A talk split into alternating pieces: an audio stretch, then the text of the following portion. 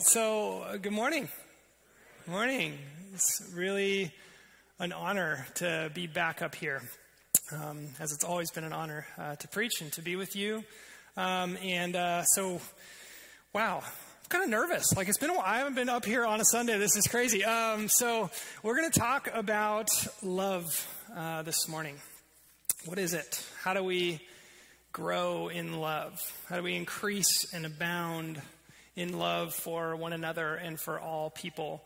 Uh, we are in the middle of a sermon series through the letter uh, First Thessalonians. So this is the letter of Paul and his missionary companions, Silas and Timothy. It's their letter to a fledgling church uh, in Thessalonica. Um, and so we are in 1 Thessalonians chapter 3, verses 6 through 13. Um, but I'm going to start reading all the way back in chapter 2, verse 17, just so you get the whole flow.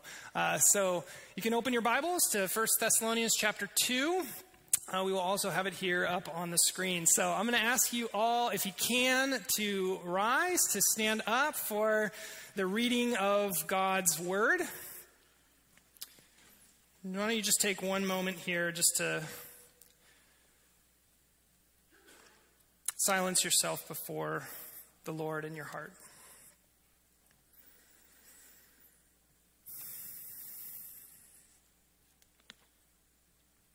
Verse 17.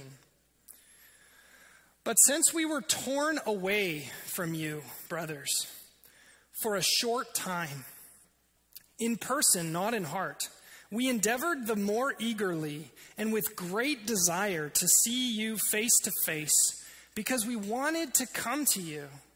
I, Paul, again and again, but Satan hindered us. For what is our hope or crown of boasting before our Lord Jesus at his coming? Is it not you? You are our glory and our joy.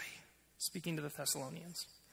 Therefore, when we could bear it no longer, we were willing to be left behind at Athens alone, and we sent Timothy, our brother and God's co worker in the gospel of Christ, to establish you and exhort you in your faith, that no one be moved by these afflictions. For you yourselves know that we were destined for this, that is, affliction. For when we were with you, we kept telling you beforehand that we were to suffer affliction, just as it has come to pass, and just as you know. For this reason, when I could bear it no longer, I sent Timothy to learn about your faith, for fear that somehow the tempter had tempted you, and our labor would have been in vain. Verse 6, our passage for this morning.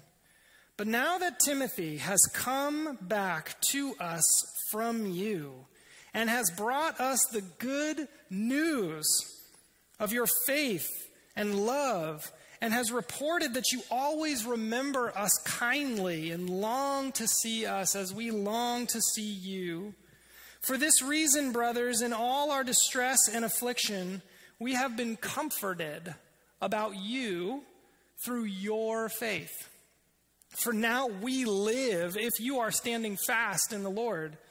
For what thanksgiving can we return to God for you, for all the joy that we feel for your sake before our God, as we pray most earnestly, night and day, that we may see you face to face and supply what is lacking in your faith.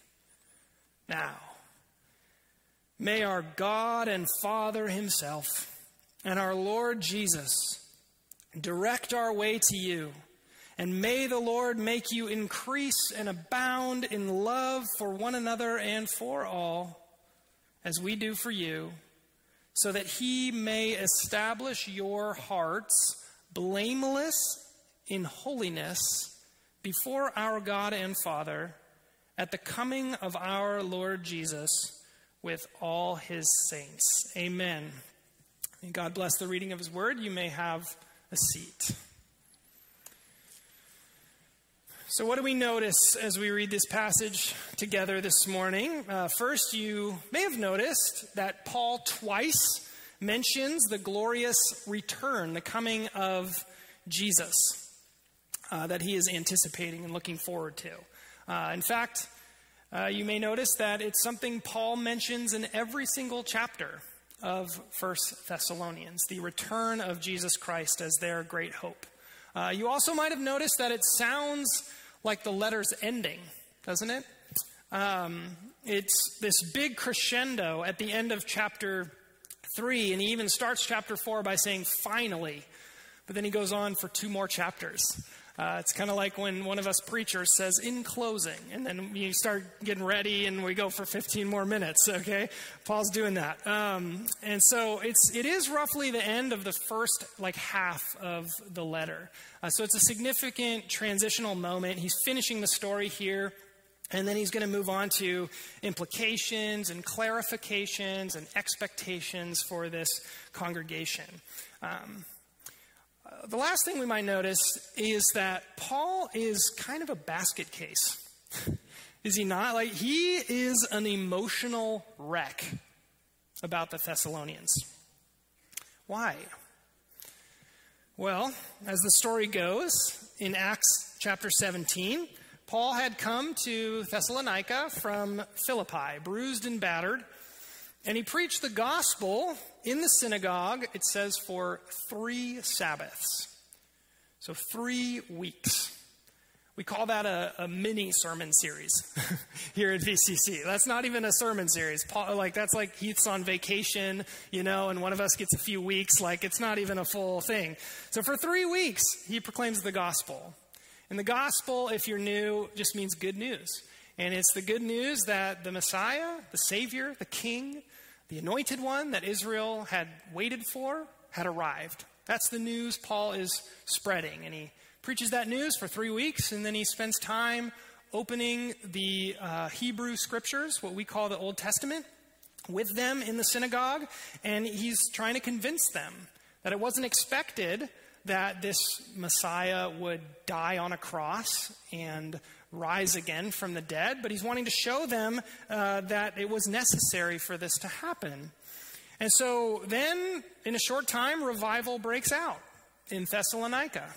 And some Jews respond, and a, a huge amount of non Jews, Gentiles or Greeks, uh, respond to the good news. And uh, Luke points out that many prominent, powerful women in the city join this fledgling Thessalonian congregation. And it's very exciting to the point that some of the other Jews, Paul's fellow Jews, get jealous of Paul and they incite a mob and they drive him out of town shortly thereafter. They even follow him to Berea. um, and so at the beginning of this letter to the Thessalonians, Paul just gushes about his memory of those days you know, how they responded to the gospel so enthusiastically, and they got to work immediately learning and loving one another and taking care of one another and the poor in their midst. But now, here in chapter 2 and 3, he laments how quickly, right, he was torn from them. That it was only a few weeks he got with them in the midst of so much conflict and trouble and affliction and persecution. And so he's a wreck emotionally because he longs with everything in him, every fiber in his being, to see them face to face and find out how they're doing. You know, how's it going with them? You know, how we felt sometimes during this last year, right? How's everyone doing? Um, but of course, no internet, no way of communicating other than sending a letter. So recall in uh, chapter 2, Paul likened himself to a nursing mother. Remember that? Uh, chapter 2, verse 7 compares himself and Paul and Timothy and their mindset to a nursing mother. Um, my, my wife uh, gave birth uh, exactly a month ago today to our son Banks.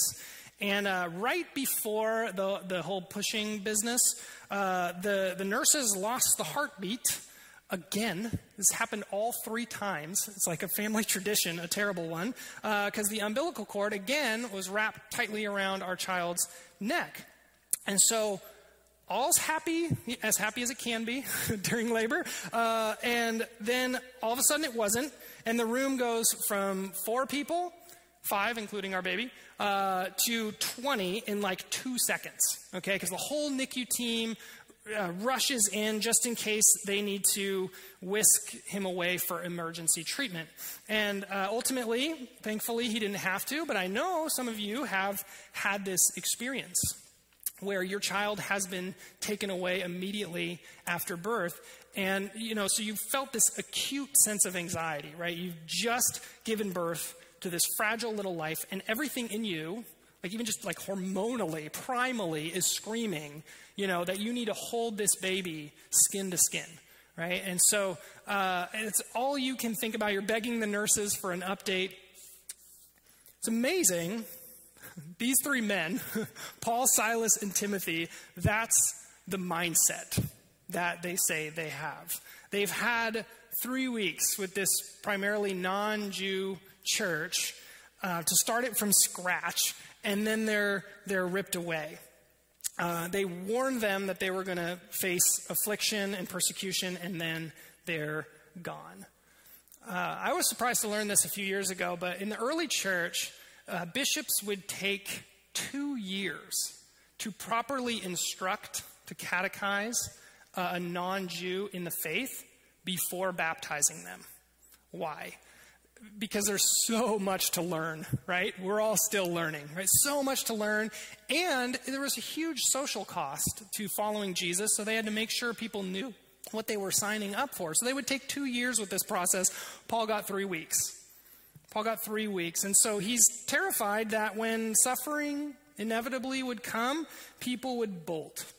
And so he makes this great sacrifice, and he sends Timothy on a dangerous journey to go into the heart of the beast to check on them, to see how they're doing. And this was something of a tradition for Paul. Uh, he, as we'll see, he also sent Timothy to the Philippians, and he sent Timothy to the Corinthians as well. And Paul describes Timothy here in Thessalonians as his brother, but in Corinthians, he describes him as his beloved child, his son in the Lord. And he says this because he doesn't have anyone like Timothy, he says. He doesn't have anyone who shares his mindset, who, who, like Paul, is genuinely concerned for the welfare of the church.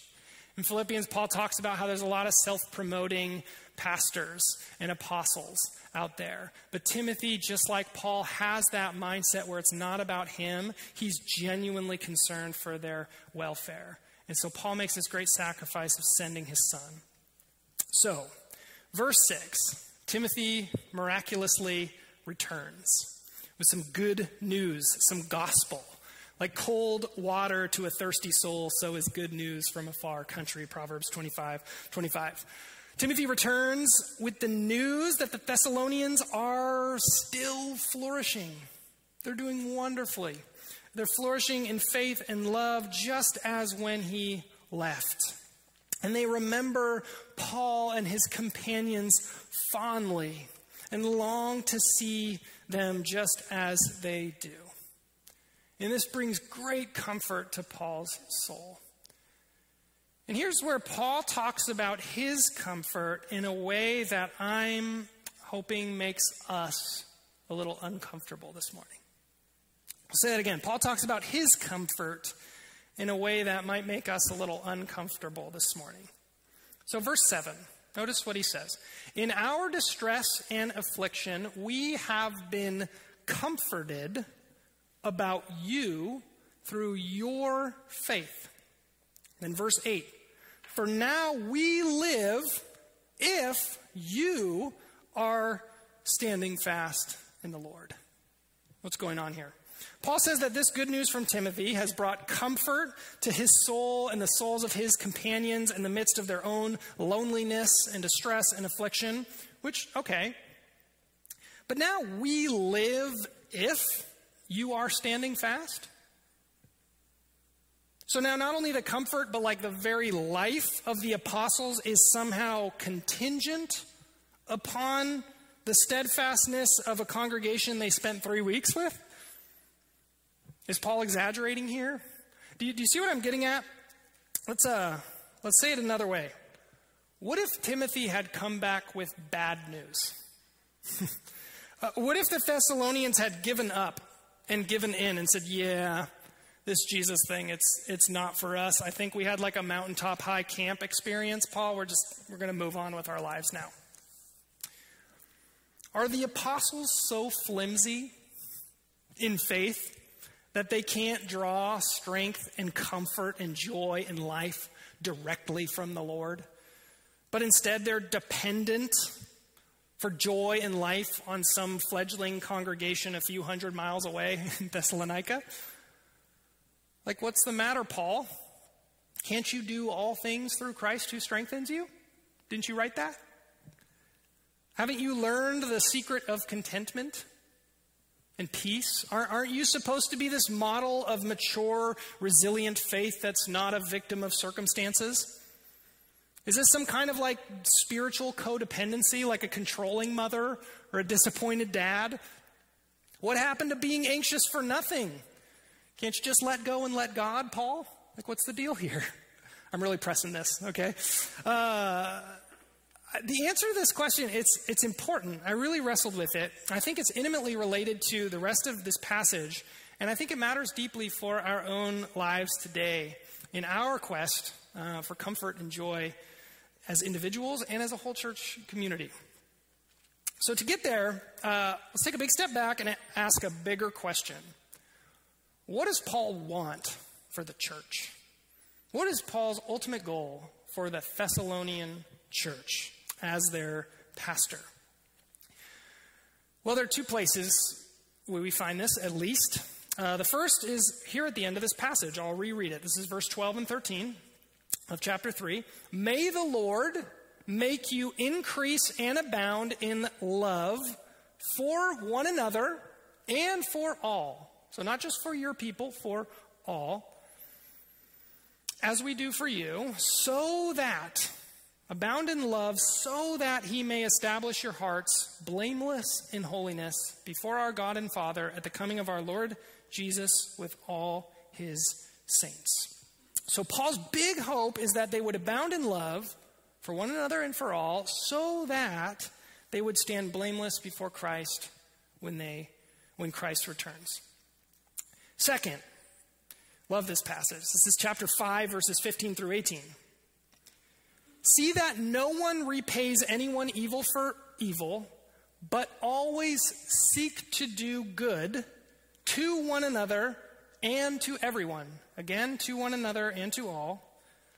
Rejoice always, pray without ceasing, give thanks in all circumstances. For this is the will of God in Christ Jesus for you. You ever ask that question? What's God's will for my life? Well, here it is. Rejoice always, pray without ceasing, give thanks in all circumstances. This is the way, as Mando would say.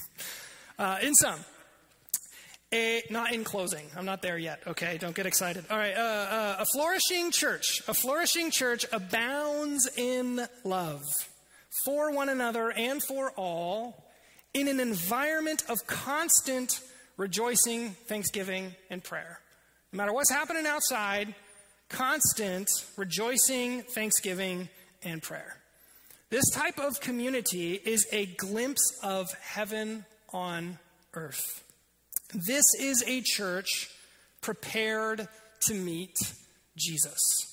And that is what Paul is doing in all of his ministry and his letters. He is preparing the bride, the church, to meet the bridegroom, Jesus. And here is what the church, the bride, looks like when she is prepared, ready for her big day loving, joyful, thankful, prayerful. Loving, joyful, thankful, prayerful. Not grumbling and fighting amongst themselves. Paul and his companions are laboring, they're planting, they're watering, they're trusting God for growth in these things love, joy, thankfulness, prayer.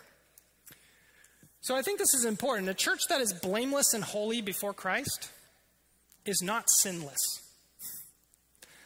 Is not sinless. A church that is blameless and holy before Christ is characterized by love. This is why Peter says love covers a multitude of sins. In fact, it might be the holier the church, the more sin it contains because it's growing and attracting sinners as a hospital attracts patients. But this is the point at which we need to get very practical and concrete about love. Very practical and concrete, because we can get very nonsensical about love, right? Some of us just love love so much. We can say something like love is love, grammar be damned, you know, because uh, that's our generation's all you need is love. So just love, love is love, and that's that. We don't, no, no more conversation about it. Others of us, you know, too much love talk, our brow furrows, we get kind of nervous, you know, because we've got to balance it out with holiness, right? So we need to be very clear about love, very clear about love, because Paul thinks it is so important that he says it is the one thing you need lots of to stand before Christ as blameless on the last day. You might say love is the only thing we bring with us. Remember that for Paul. If you have everything else and you don't have love, you have nothing. Right? Give all your money to the poor, be martyred for your faith, have no love, you got nothing. You got nothing. Faith isn't faith if it doesn't work itself out in love. Love alone is eternal. So, what is it? Well, here's how Jesus described love where your treasure is, there your heart will be also. Where your treasure is, there your heart will be also. Sounds nice. Let's dig into it. Heart follows treasure. Heart follows treasure. In other words, you, you treasure, you care about, you are genuinely concerned about what you invest in.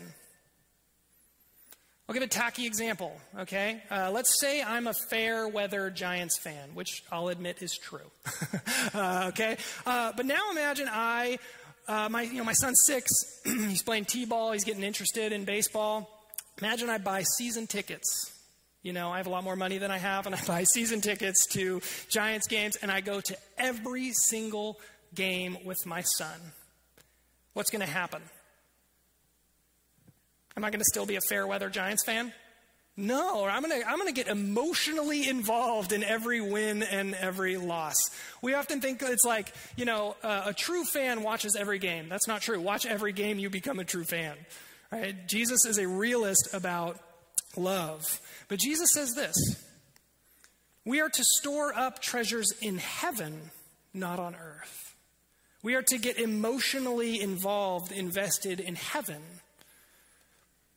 and this is exactly what Paul is modeling for the Thessalonians. See, a better way to say love is eternal is to say this that only people are eternal. Only people are eternal. And Paul is investing in the Thessalonians. Think about it this way He put his body on the line to bring the gospel to them, didn't he?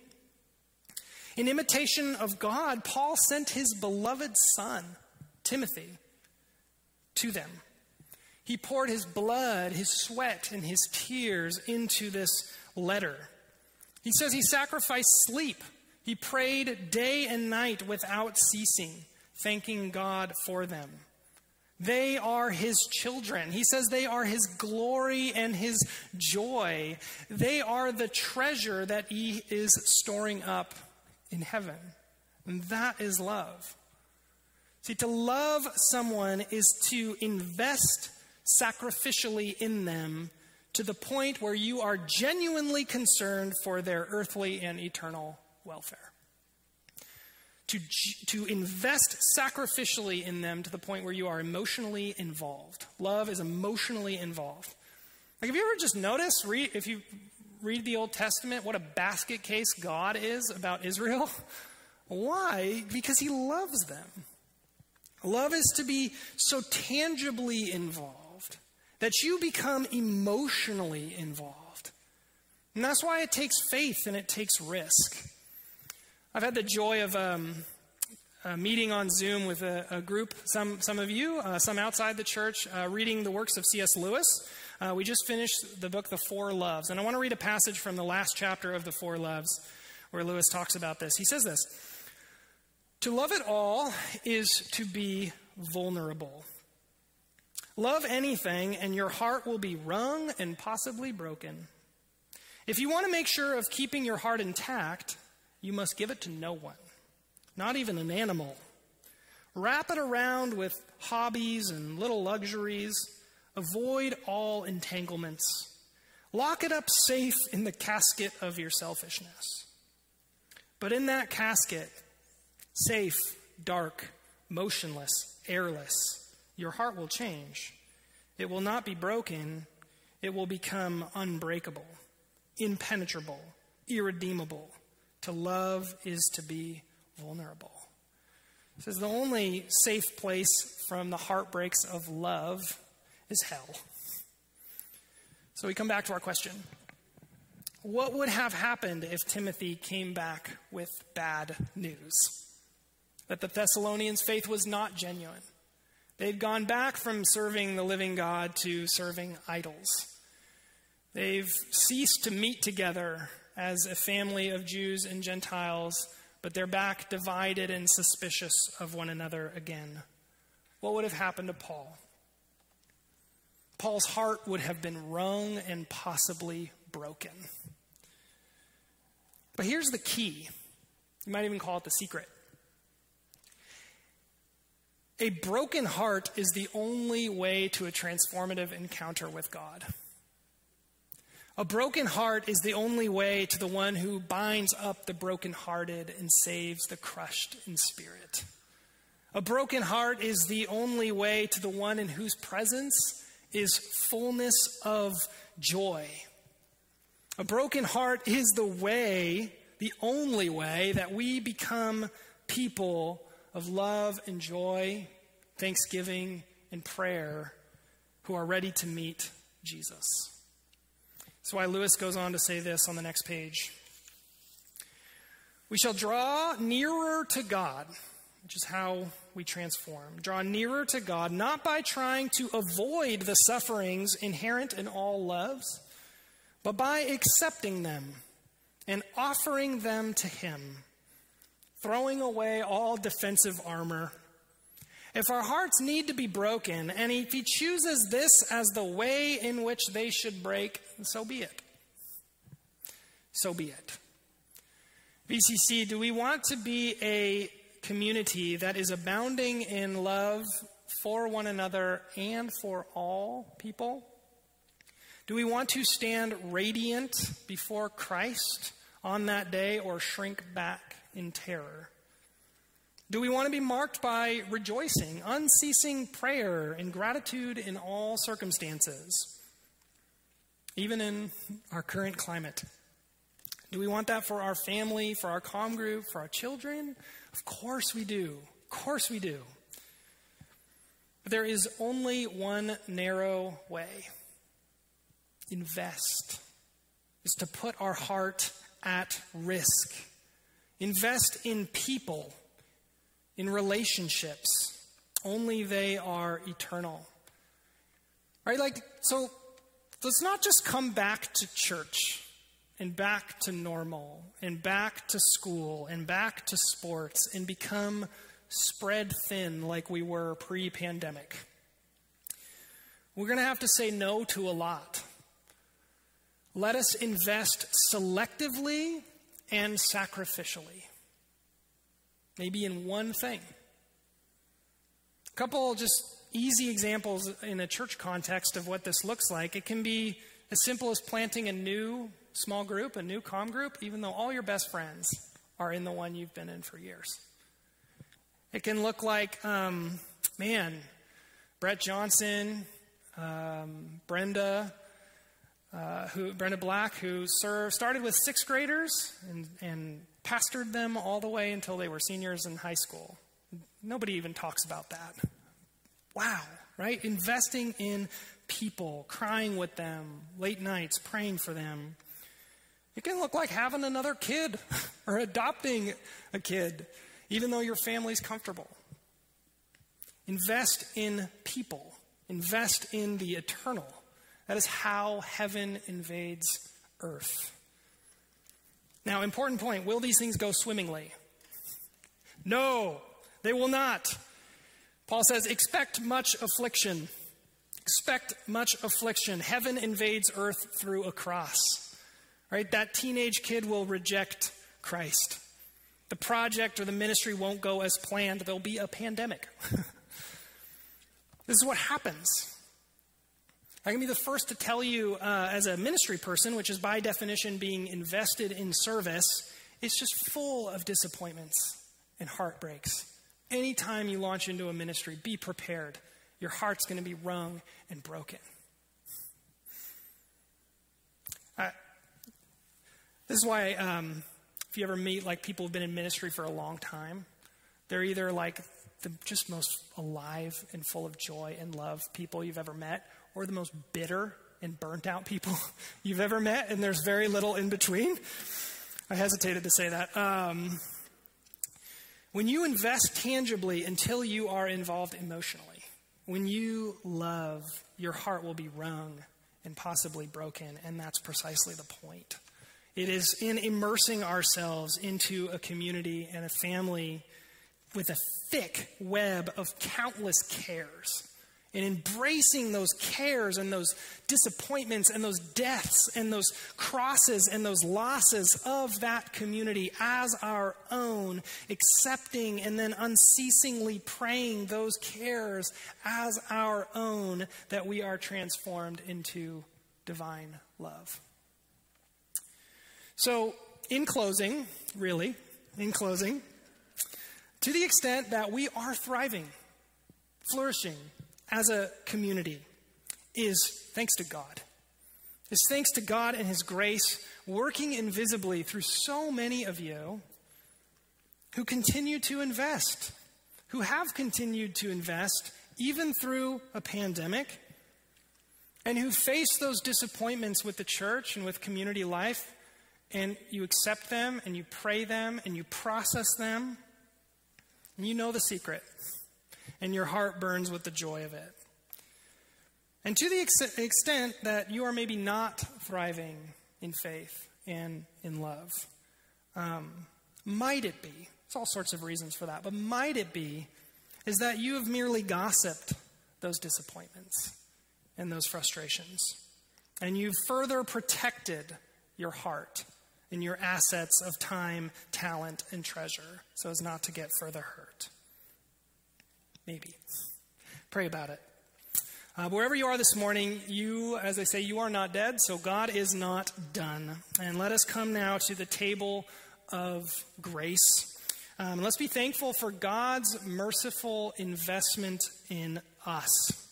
He gave us His very body, His blood, and His spirit to us in love.